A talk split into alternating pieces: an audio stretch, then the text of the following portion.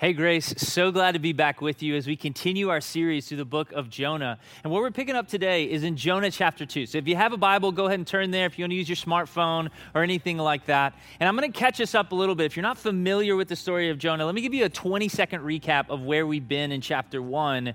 And so Jonah is this prophet. God speaks to him and says, I want you to go over to the Ninevites and I want you to preach repentance to them. Jonah has hatred in his heart towards the Ninevites. And so he goes, Ah, I'll pass, hard pass. And so he decides to disobey the Lord. He gets on a boat and goes the complete opposite direction of where God wants him to go. And God sends a storm. And at that point, Jonah figures out another way to escape and he goes, I'll just die. And so he tells the guys in the boat, just throw me overboard. All right? Like it's my God. I know I know the storm is caused by him. I'm getting out of here. Just throw me overboard. They resist at first, but finally they throw him in. And once they do, the storm calms down and it passes, and they become followers of the one true God. And we see at the end of chapter one, it says a big fish came and swallowed up Jonah. All right, so that's where we're picking up in chapter two. And so let's start there in verse one.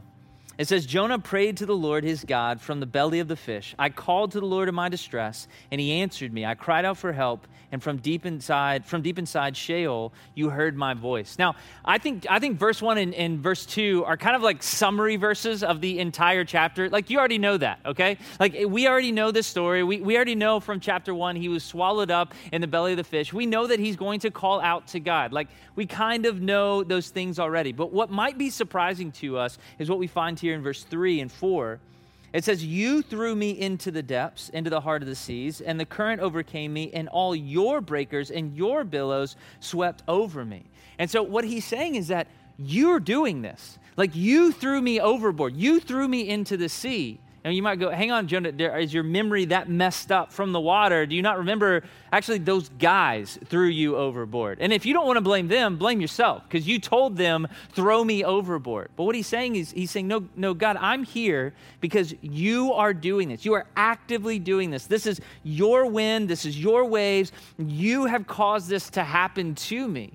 And so he's making God the agent of this disaster in his life. And why is he doing that? I think Jonah's making the statement. He understands that God is disciplining him, that, that God is the agent of discipline in his life right now.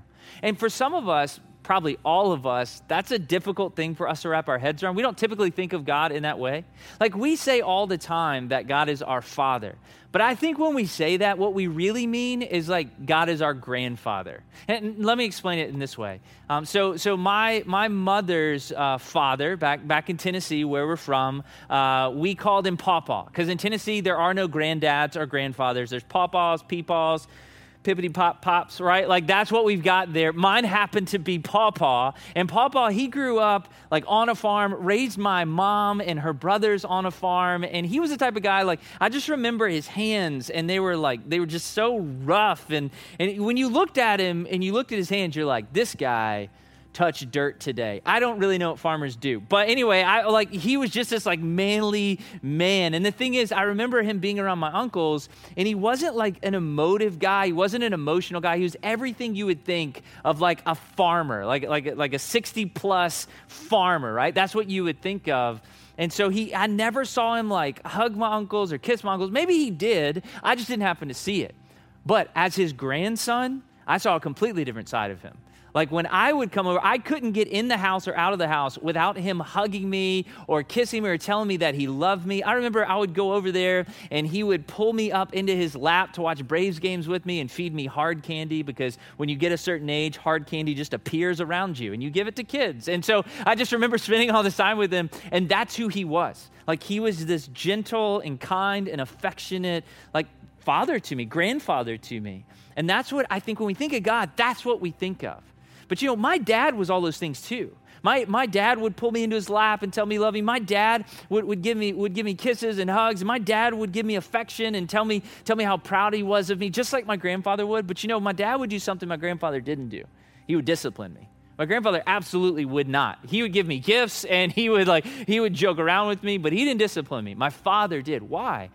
Because it was my father's responsibility to make sure that I grew up to be a man of integrity, right? And so he took that very seriously. And so it was up to him to discipline me.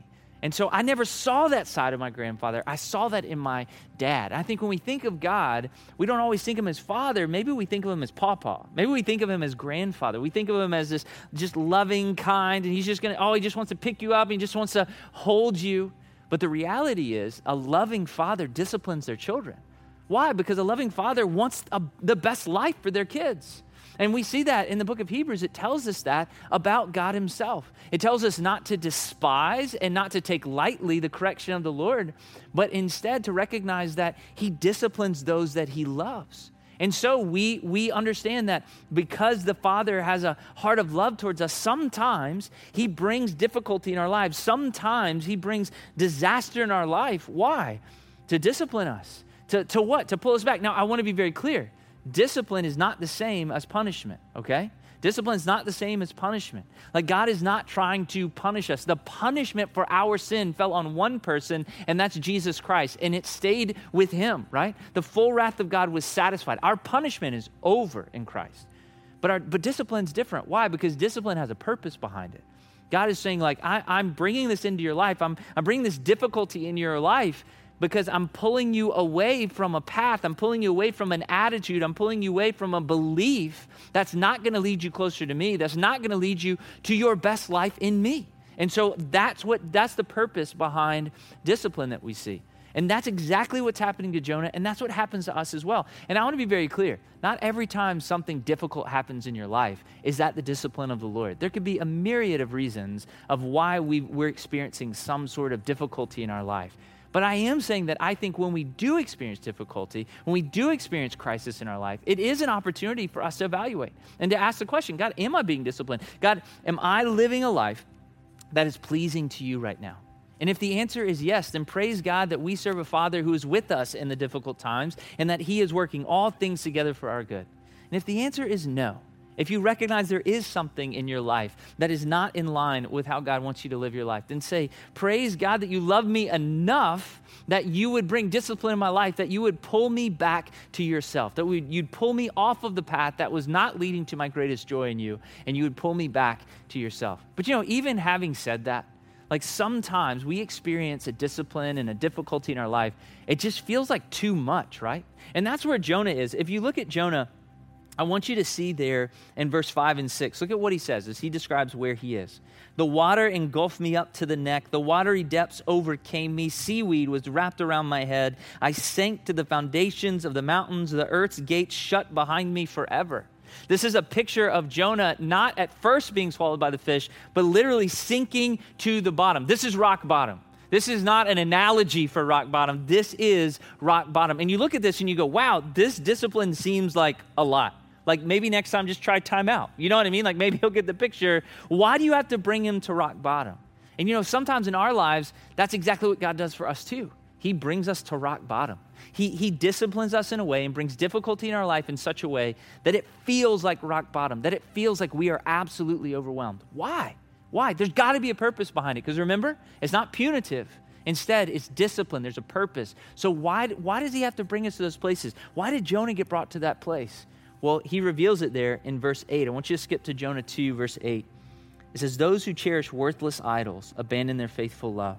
Those who cherish worthless idols, an idol.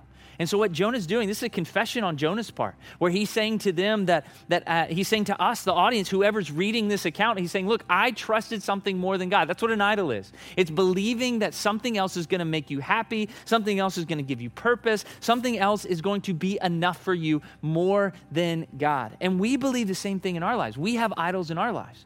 There are things that will say things to us that, hey, look, if you have me in your life, I, will be enough for you, right? Like that's what money says to us. Money says, if you have more of me, you'll be more secure. You'll have a secure life, right?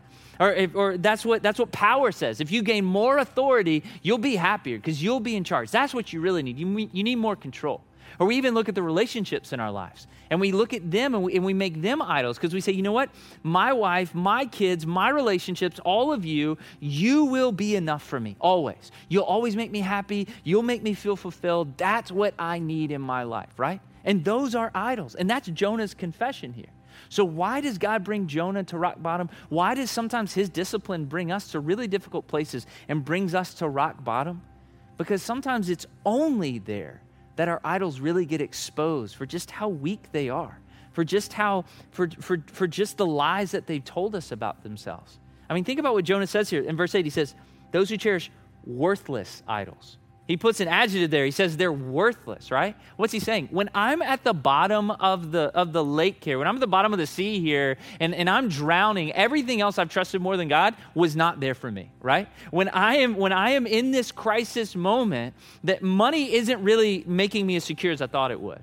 Like my my role in society, my job, my authority, whatever it is, I'm not feeling so good about myself right now. It's not helping me while I'm in this crisis, right? And the same thing happens for us. Like it is easy for us to live with our idols and believe everything they tell us about how they're going to make us happy and they're going to make us feel secure and they're going to be everything we need them to be. That's an easy sell when we're on top of the water. That's an easy sell when we're sitting on the boat and we got our buddies around and the, the wind is blowing on our face and the sun is just right in the sky. That's an easy sell when money's like, hey, hey, look, I will, I will give you all the security that you need in your life. And you look around and go, I feel pretty secure. You must be doing a great job. But so what does God do? God says, I love you so much that I, am I'm, I'm going to have to remove that from you. I need to expose that to you. I need you to see that this isn't true. I need you to see that this isn't good for you. And so he pulls Jonah to rock bottom. He pulls Jonah into a place of crisis. And he'll do the same thing for us because he loves us. That's the purpose of his discipline. Again, is to pull us back to himself and expose how worthless and weak these idols are. And, and, just, to, just to, to make it even more clear where our idols leave us, look at where it left Jonah. If you see here, going back to verse 6, he says, I sank to the foundations of the mountains, the earth's gates shut behind me forever.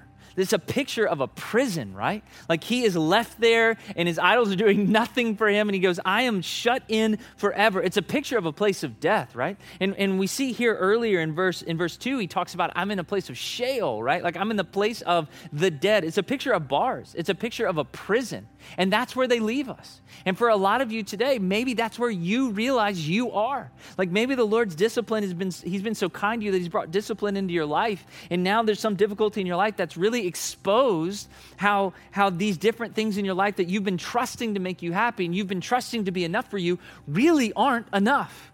And so now as you as you see them exposed, you realize that you're not in a great place. You realize that they have left you in a prison maybe of your own making. You're surrounded by broken relationships, you're surrounded by consequences, and you just have these bars around you. And that's where Jonah is. And maybe that's where you feel like you are right now. But here's the good news. If that's where you are, then you can do exactly what Jonah did. I want you to look at what he does in verse 7.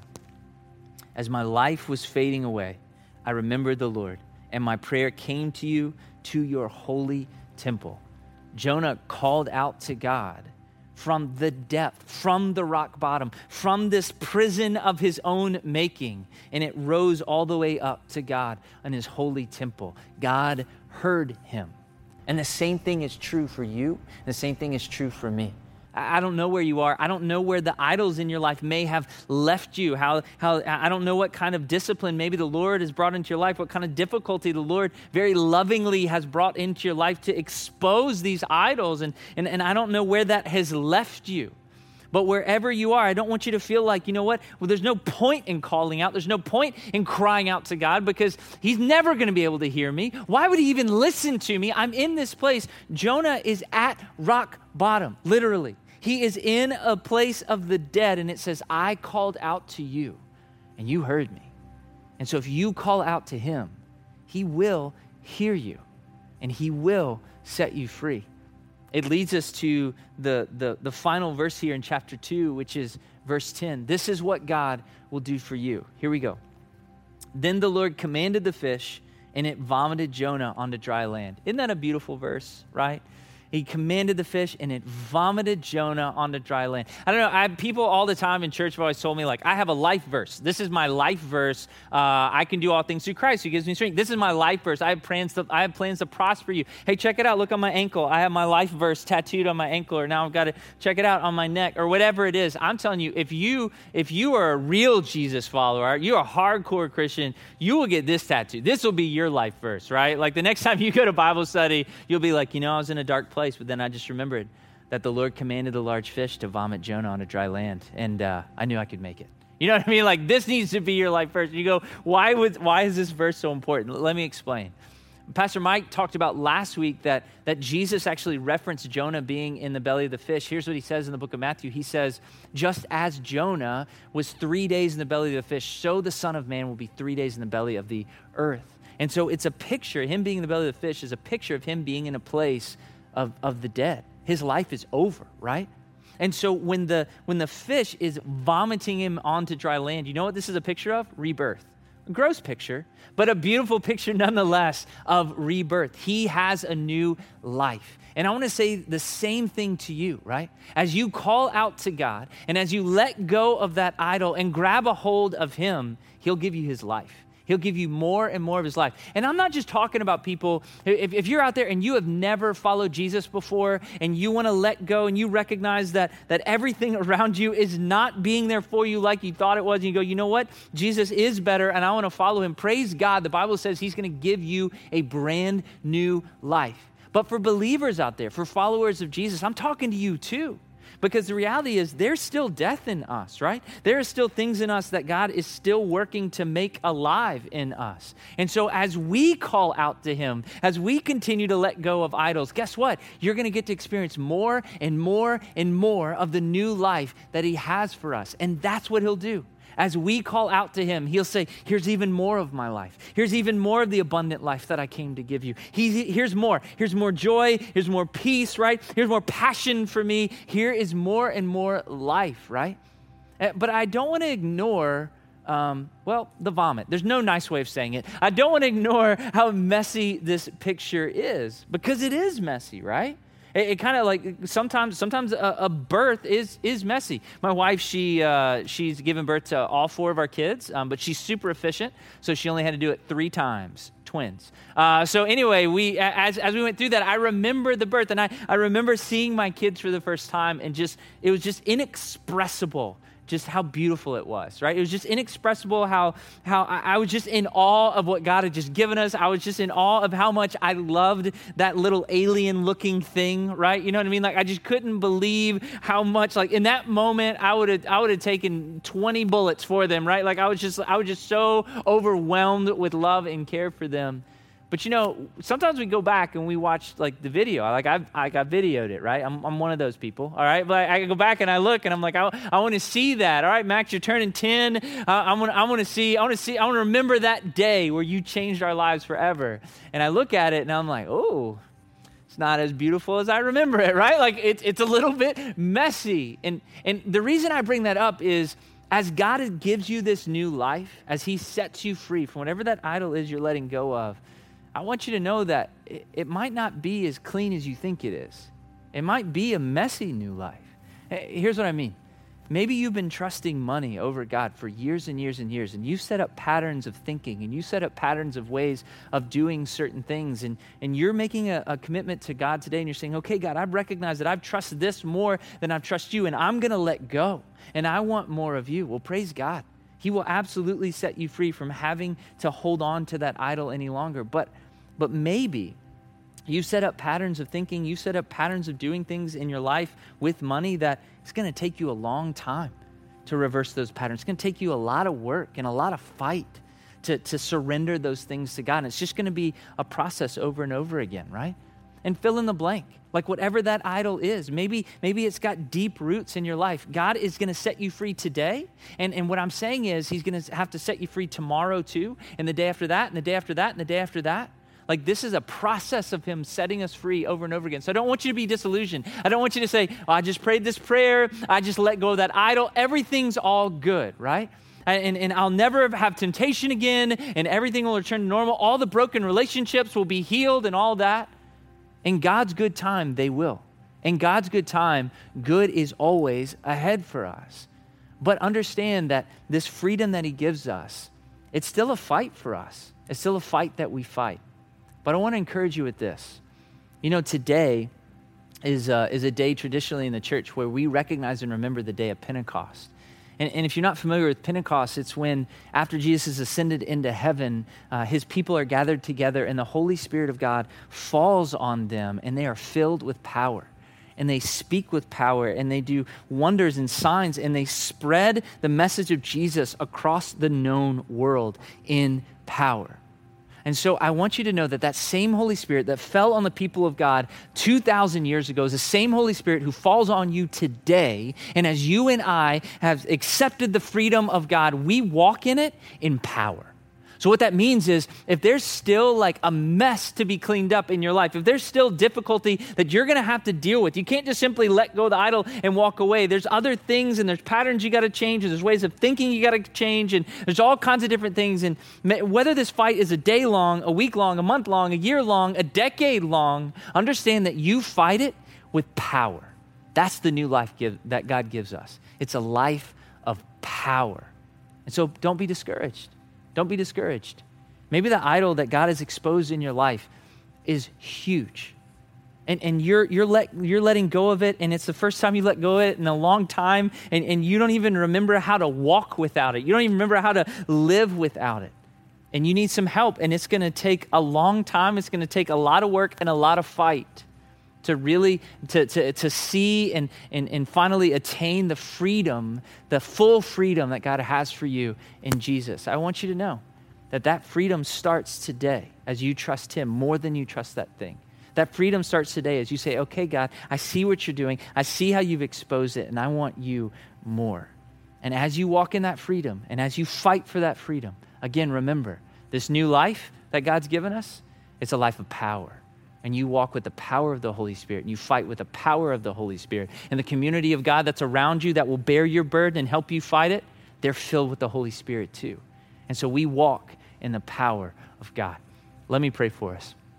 Father, I'm super grateful for the, the people that you have led to, to your word this morning. I pray, Father, that, that if, if my brothers and sisters, are in a, in a storm right now, if they're in a place of difficulty right now, and you're exposing idols to them right now, that God, you'd give them the wisdom to see it. You give them the clarity to see it. And God, you would give them the faith to let go, to let go of those idols and grab a hold of you and grab a hold of the life that you have for them.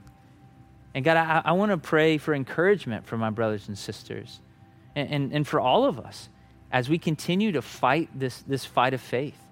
And as we continue to grab a hold of this new life, and as we continue to, to walk more and more towards you and walk away from these other things, these, these idols that would lie to us, these idols that would pull us down, these idols that, that really aren't there for us, that really can't deliver on what they're promising, the promises of you, really. And so, God, would you, would you encourage us to know that as we accept your freedom and as we walk now, we walk with power we walk with the power of the Holy Spirit and we fight with the power of the Holy Spirit and we move forward with the power of the Holy Spirit. So, Father, I pray for that now. I pray right now as, as we are scattered all over the state of Florida and as we're scattered all over the United States watching this video together, I pray for your Holy Spirit to fall on us in our living rooms and in our bedrooms and, and in our backyards and in our offices and wherever we find ourselves at today. I pray for that Holy Spirit to fall on us in a fresh way, Father, as we grab a hold of the new life that you have for us every single day. Father, we love you. We want you and we need you more than ever. It's in Jesus' name we pray. Amen.